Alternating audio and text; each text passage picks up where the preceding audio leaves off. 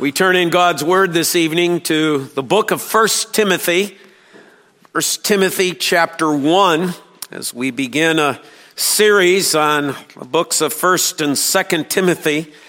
Um, the last time that I went through these two books was 17 years ago. So my guess is uh, one, uh, there wasn't a high number of you who were here 17 years ago. And if you were, you probably don't remember the series. So uh, I think I'm on pretty safe ground of going back through First and Second Timothy uh, over the course of these next several Lord's days. And uh, before I forget, Brother Nate, if you would include in your prayer, uh, I, going over my notes, I, I missed the prayer for, for Jim Jager. Uh, so if you would remember to pray for him as he goes through the process. 1 Timothy chapter 1. I'm only preaching on verses 1 and 2, but we're going to read the whole chapter tonight. Paul, an apostle of Christ Jesus, by command of God our Savior, and of Christ Jesus our hope. To Timothy, my true child in the faith, grace, mercy, and peace from God the Father and Christ Jesus our Lord. As I urged you when I was going to Macedonia, remain at Ephesus, so that you may charge certain persons not to teach any different doctrine, nor to devote themselves to myths, to endless genealogies, which promote speculations rather than the stewardship from God that is by faith.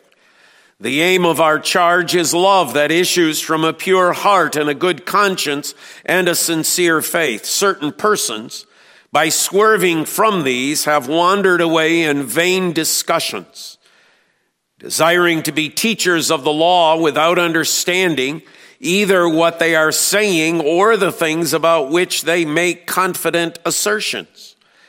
Now we know that the law is good if one uses it lawfully. Understanding this, that the law is not laid down for the just, but for the lawless and disobedient for the ungodly and sinners, for the unholy and profane, for those who strike their fathers and mothers, for murderers, the sexually immoral, men who practice homosexuality, enslavers, liars, perjurers, and whatever else is contrary to sound doctrine, in accordance with the gospel of the glory of the blessed God with which I have been entrusted. I thank him who has given me strength Christ Jesus our Lord, because he judged me faithful, appointing me to his service. Though formerly I was a blasphemer, persecutor, an insolent opponent. But I received mercy because I had acted ignorantly in unbelief. The grace of our Lord overflowed for me with the faith and love that are in Christ Jesus. The saying is trustworthy and deserving of full acceptance that Christ Jesus came into the world to save sinners, of whom I am the foremost. But I receive mercy for this reason that in me, as the foremost, Christ Jesus might display his perfect patience as an example to those who were to believe in him for eternal life. To the King of the ages, immortal, invisible, the only God, be honor and glory forever and ever. Amen. This charge I entrust to you, Timothy, my child, in accordance with the prophecies previously made about you, that by them you may wage the good warfare, holding faith and a good conscience. By rejecting this, some have made shipwreck of their faith, among whom are Hymenaeus and Alexander whom I have handed over to Satan, that they may learn not to blaspheme. Thus far, the reading of God's word. Let's again bow in prayer.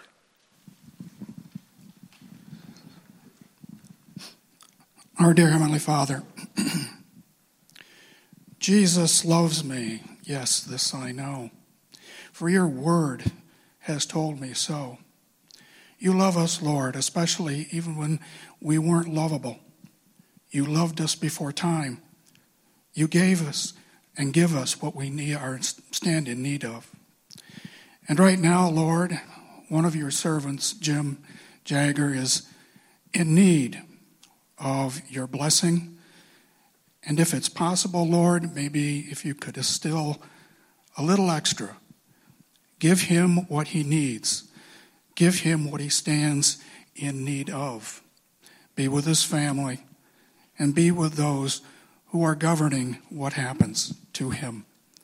Lord, we just pray that you will give Pastor Bob the words necessary to provide us with the lesson.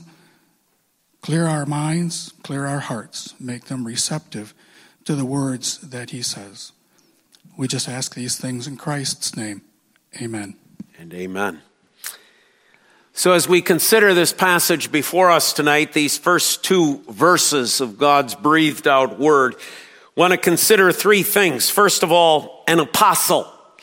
All right, that's one of the three thoughts that come out of this section Paul, an apostle. Secondly, the greeting to Timothy, my true child in the faith, grace, mercy, and peace from God the Father and Christ Jesus our Lord. So the greeting, what is that all about? And then thirdly, our hope. Tucked in between this apostleship and this greeting is this small little statement of Paul Christ Jesus, our hope.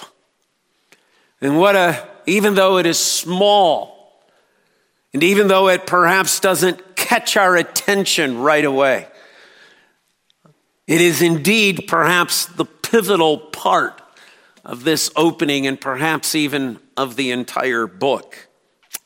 Christ, our hope. So, first of all, though, an apostle. If I were to ask you on a short answer test, okay, what is an apostle? Give me the definition. Give me the meaning of the word apostle. We use it. We use it frequently when we're talking about uh, the New Testament. We talk about the 12 apostles. We talk about Paul the apostle or Peter the apostle, John the apostle. What does that mean to be an apostle? You might say, well, it means to be a disciple, doesn't it? No. A disciple is different than an apostle. He had 12 disciples, but there are also 12 apostles. An apostle is different than a disciple. A disciple is one who is called to the teacher to learn. A disciple is one who is brought, as it were, in the Jewish times to the rabbi to be taught. One then is discipled. One then learns from the teaching. An apostle is one who is sent out. So they're actually two different things. A, a, disciple is one who comes, an apostle is one who goes. It's a messenger. It's one who has been commissioned by somebody of authority, of higher authority, to go out to represent them to others with their message. Not their own message, not the messenger's message, not the apostle's message, but the message of the one who has commissioned them, the one who has given them the task. They are those who are sent on a mission. Paul here identifies himself as one of those. He is one who was never a disciple interestingly enough, but he is one of the 12 apostles. He's not one of those who is at the Mount of Olives gathered with Jesus. He's not one who heard the Sermon on the Mount. He's not in the upper room with Jesus. He, he doesn't have the Lord's Supper with Jesus. He doesn't see the resurrected Christ in that upper room. He's not even at Pentecost. And yet God and the Lord Jesus have commissioned him to be an apostle. That's the first thing. But there's a second part behind just the, the meaning of the word so we understand what it means. It also is one that carries great authority. There is the authority of the word. Now you'll notice in the outline, I didn't make a mistake. Okay. I put the meaning of the word small w and then I had the authority of the word big W because that's what the, an apostle is called to do. He is called to go out with the message of the word. He is called to go as one who has been commissioned to represent this one of great authority in going out into the world with this message. And Paul identifies for us who gave him this authority. By whose authority and whose word is Paul bringing out into the world? I'm doing so, Paul says, by the command of God. And when it's left in that sense, it's, it's left in the sense of the Father.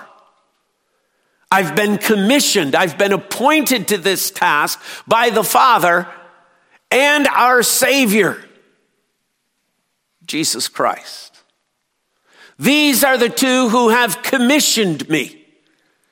I am going out in their name. When I went to the churches of Galatia on my first missionary journey, Paul is saying, I went there commissioned by God the Father, by Jesus Christ, to go to bring their message, to bring their word to others. Now, there's probably a particular reason why Paul couples these two together here. And that's because as we go further into chapter one, what do we learn of? We learn already that there are false teachers. Part of the false teaching that is going on that Timothy is now going to have to deal with, and Paul is saying to him, you're going to have to deal with this, Timothy. Part of that false teaching is a denial of Christ. It's a denial of Christ's work. It's a denial of salvation in and through Jesus Christ. So at the very onset, it's as if Paul is laying down the gauntlet and saying, listen, okay, don't be, don't, don't be fooled here.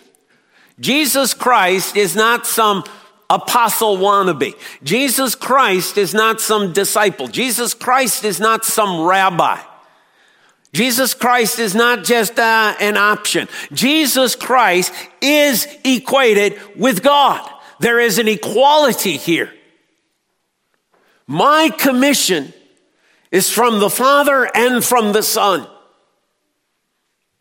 There's there, and, and he's saying this as if there is no distinction in terms of rank, power, authority between the two. This is who Paul identifies himself at the onset. He wants those who read this, he wants Timothy to know the authority with which he is coming, with which he is addressing the matters that he is going to take in, on in this book, which is a personal letter.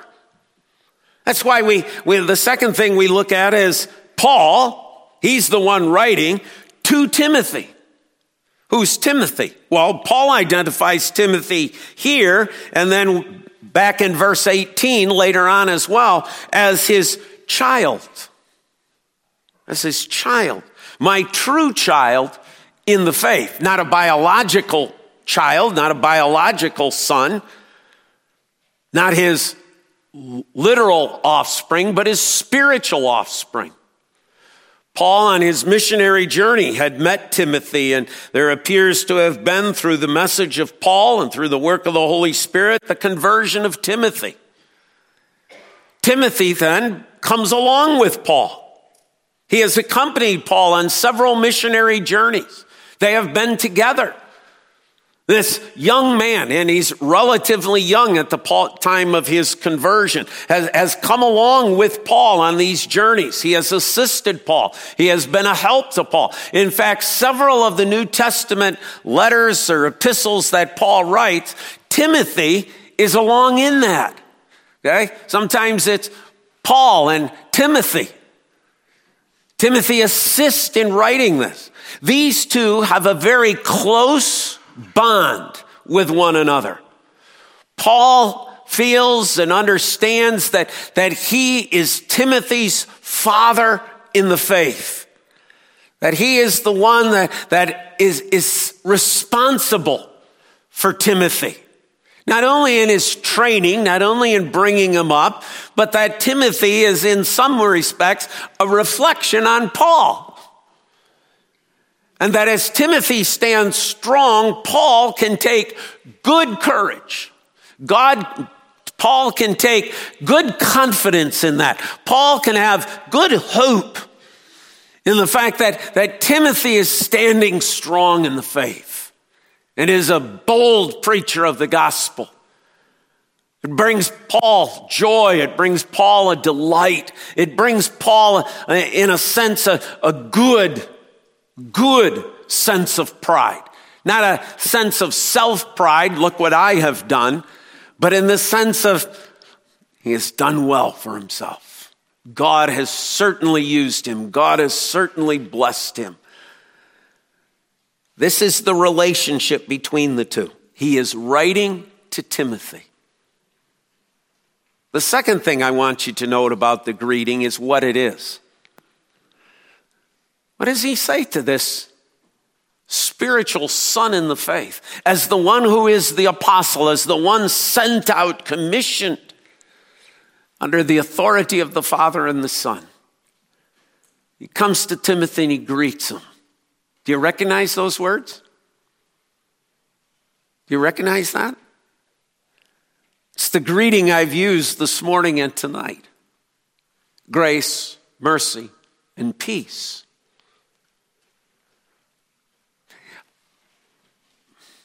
There is probably very few ways that Paul could express the fullness of the Christian faith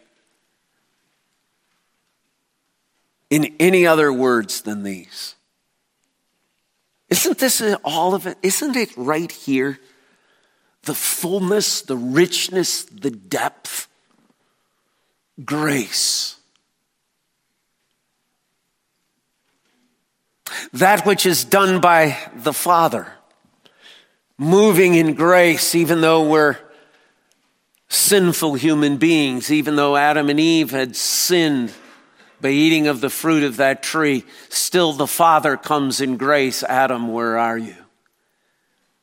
And God, in His grace, the Father, in His grace, has been at work since even before the foundations of the world, calling out to you and to me. Ah, oh, the beauty of that word, right? We don't deserve it. Right? Ella had us sing Amazing grace, how sweet the sound that saved a wretch like me. There are very few hymns that move and touch Christians' hearts more collectively than that hymn. Why? Because we understand. We understand the richness and the fullness of that word. Wrapped up into that is, is our sin. Wrapped up in that is our depravity. Wrapped up in that is our unworthiness. But wrapped up in it is the character of the being of God grace, mercy. May not only grace be yours, may mercy be yours. Now think of what that means given, given where we were this morning in Leviticus chapter 16 at that mercy seat. Right? With the sprinkling of the blood of Christ upon the mercy seat of God. What allows, what, what allows for this forgiveness? What allows for this salvation? What allows for this atonement? What is the means by which, by which God's grace is conveyed to us? How do, how do you and I experience God's grace? At the mercy seat. There, there at that seat, at below the, where, where God resides, at the place where we should come to judgment, at the place where our sins should be laid bare before the Father. There is the sprinkled blood of Christ. Mercy. Ah, not only that God doesn't need to act, but he does act. But look at how he acts. He brings about mercy through Christ. Grace, mercy, and peace. We learn in the Word of God that peace is the fruit of the Holy Spirit. This is His work. He is the one who brings about peace. And you see, when we have grace, when we have mercy, what is the result? The result of that is peace. Peace between ourselves and God. There's been a reconciliation. There's been a healing. There's been a restoration. We've, we've come back into the presence of God. We who were cast out. We who were turned out from God's presence. We who were not allowed to enter God's presence are now suddenly ushered in because of grace and mercy so that we can have peace with God. But not only peace with God, we might experience peace with one another. That there might be this great breaking down of barriers between us and others that perhaps in, in other ways we might be at odds with, but because we are in Christ, but because we are pers- participants of, of God's grace and we're receivers of God's mercy, we have peace with one another. One author puts it this way. He said, grace was a common greeting amongst the Greeks. So when they would meet one another in, in Greek, they would come to one another and it would be grace, grace, you know, a little wave, grace, grace to you, grace to you. Jews, on the other hand, had the greeting of shalom, peace.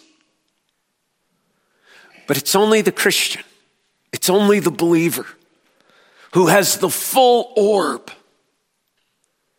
because grace is nothing without mercy. And peace is non existent without grace and mercy. So, Paul, in three words, is, is bringing to Timothy all the fullness of the totality of the word grace, mercy, and peace from God the Father and the Lord Jesus Christ. So we have the person writing, the apostle Paul, and we have the recipient, Timothy. But there in the middle is that phrase, Christ Jesus, our hope, our hope. So here's your question on your test. Define for me what is hope? When we talk about it as, as Christians, when the Bible uses the term hope, what does it mean? Now, if you were to say, okay, I hope that the University of Michigan goes undefeated this season, that would be a wish. That's not hope. It'd even be bigger wish to say, I hope the Lions win at least three games this year. Right? We often use the word hope to mean wish. Oh, I hope that happens. Or, oh, I hope everything goes well. Oh, you're going in for surgery. Oh, I sure hope it goes well for you.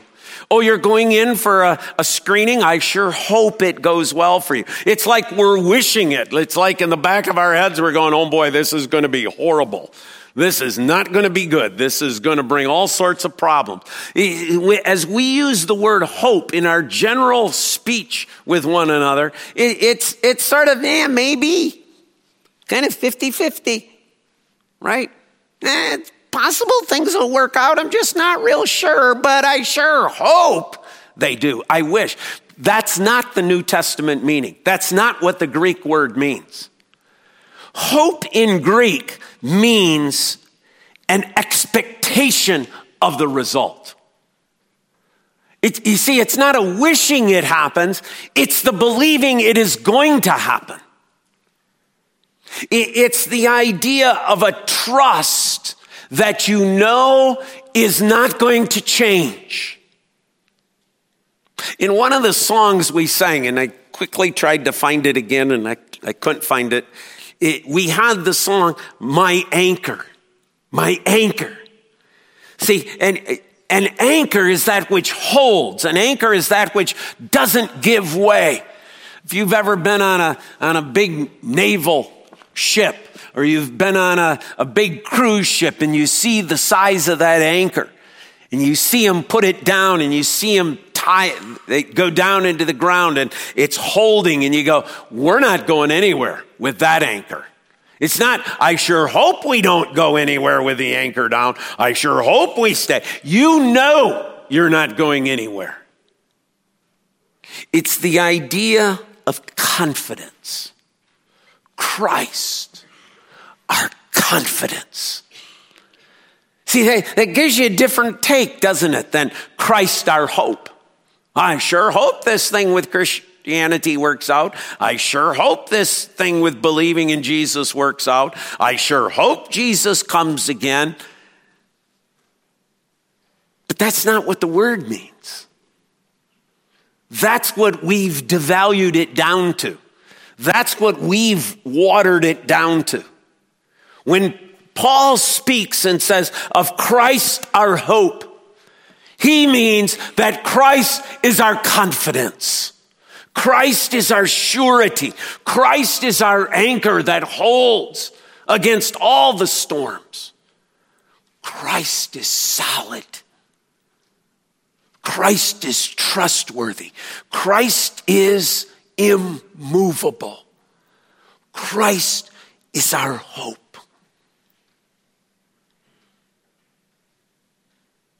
And that's the basis, isn't it? Our hope is Christ. As Paul is going to go through and deal with the problems and difficulties that he's going to have to address with, with Timothy about the church that he is serving, bear in mind that, that behind all of this are those who are, are trying to erode the fact that Christ is our hope, Christ is our confidence, Christ is our surety. There are those who, who want to cut that down. Part of it is they, they want to make more of a works righteousness. They want to make it more about their contribution to their salvation than it is resting upon grace, mercy, and peace. Than upon resting in Christ and in Christ alone.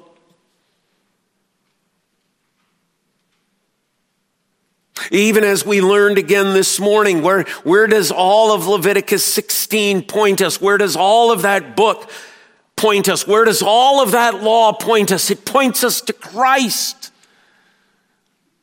Because not all the blood of bulls and goats on Jewish altars slain can redeem one single human being.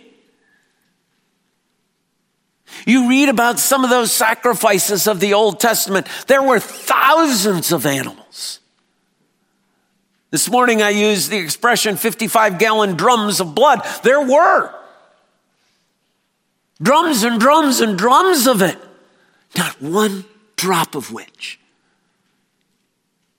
could redeem, could atone for one single sin. Only Christ. Only Christ. See, the, the, only when we understand that can we speak of Christ our hope in the way that, that Paul means it here. That Christ is our confidence. Christ is the one upon whom we are relying. Christ is the one to whom we are looking. Paul has been through much by the time he writes this. We're in somewhere between 62 to 66 AD. Paul will speak in places of the beatings he's had, the number of times he's been imprisoned, the number of lashes he's received. Times he's been stoned and shipwrecked. the hardships of persecution that he has gone through. Why? Because Christ is his hope. This past Wednesday night, we looked at the life of John Huss. Standing amidst the flames that are taking their time in bringing about his death.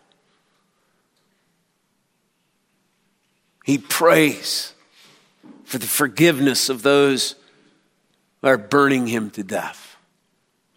Why could he do such?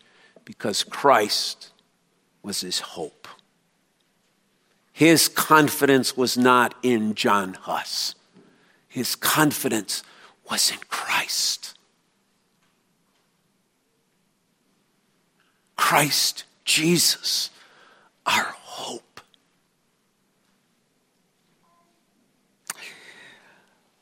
Thirdly, under hope is the response.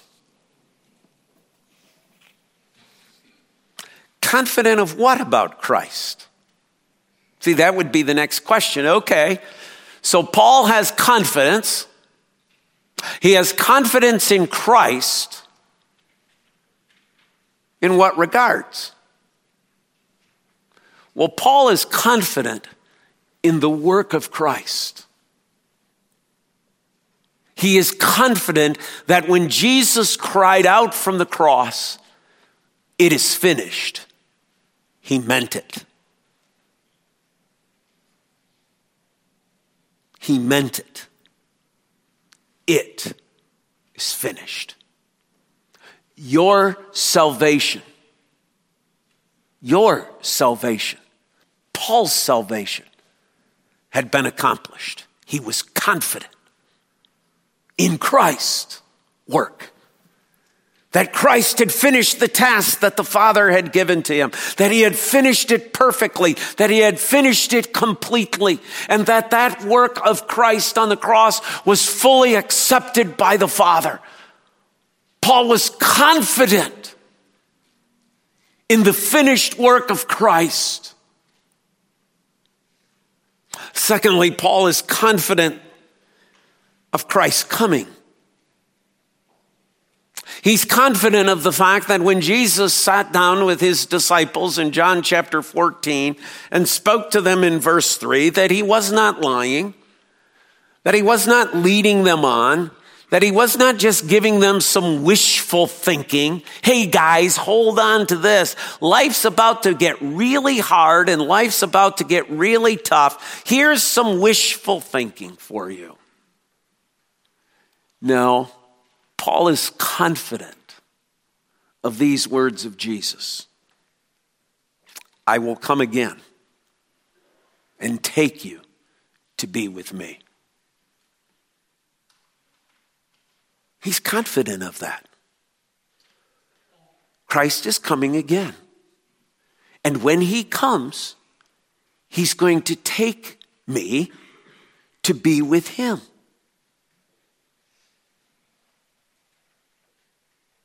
Does it matter then what I face in this life? Does it matter then what persecutions we might have to endure? Does it really matter the difficulty of physical struggles we may have to go through in this life? I will come again and I will take you to be with me. Paul's not just looking at that as, oh, that's some wishful thinking. Yeah, that's real nice. But, yeah, we'll see how that one plays out. Now, as much as Paul is confident in that finished work of Christ and his cry, it is finished, he is confident in the words of Jesus I'm coming, and I'll take you to be with me. Thirdly, he is confident of Christ's reign. These words of Jesus, all authority and power has been given to me. Not will be, not someday, not might be, not possibly. Hey, isn't it really a nice wish to think maybe someday I'll have some victory and I'll get some authority and I'll have some power in this world in which you live in? Right now I'm kind of helpless. Right now it's kind of hopeless, I know. But you hang in there do a little more wishing and, and maybe things will turn around. No, Paul is confident in the fact that Jesus Christ is ruling and reigning, even in the midst of his persecutions, even in the midst of the evil world in which he lives in even in the midst of a church that's falling apart because of false teachers. Paul is confident that Christ is ruling and reigning. And my friends, that's what I want you to wake up with Wednesday morning.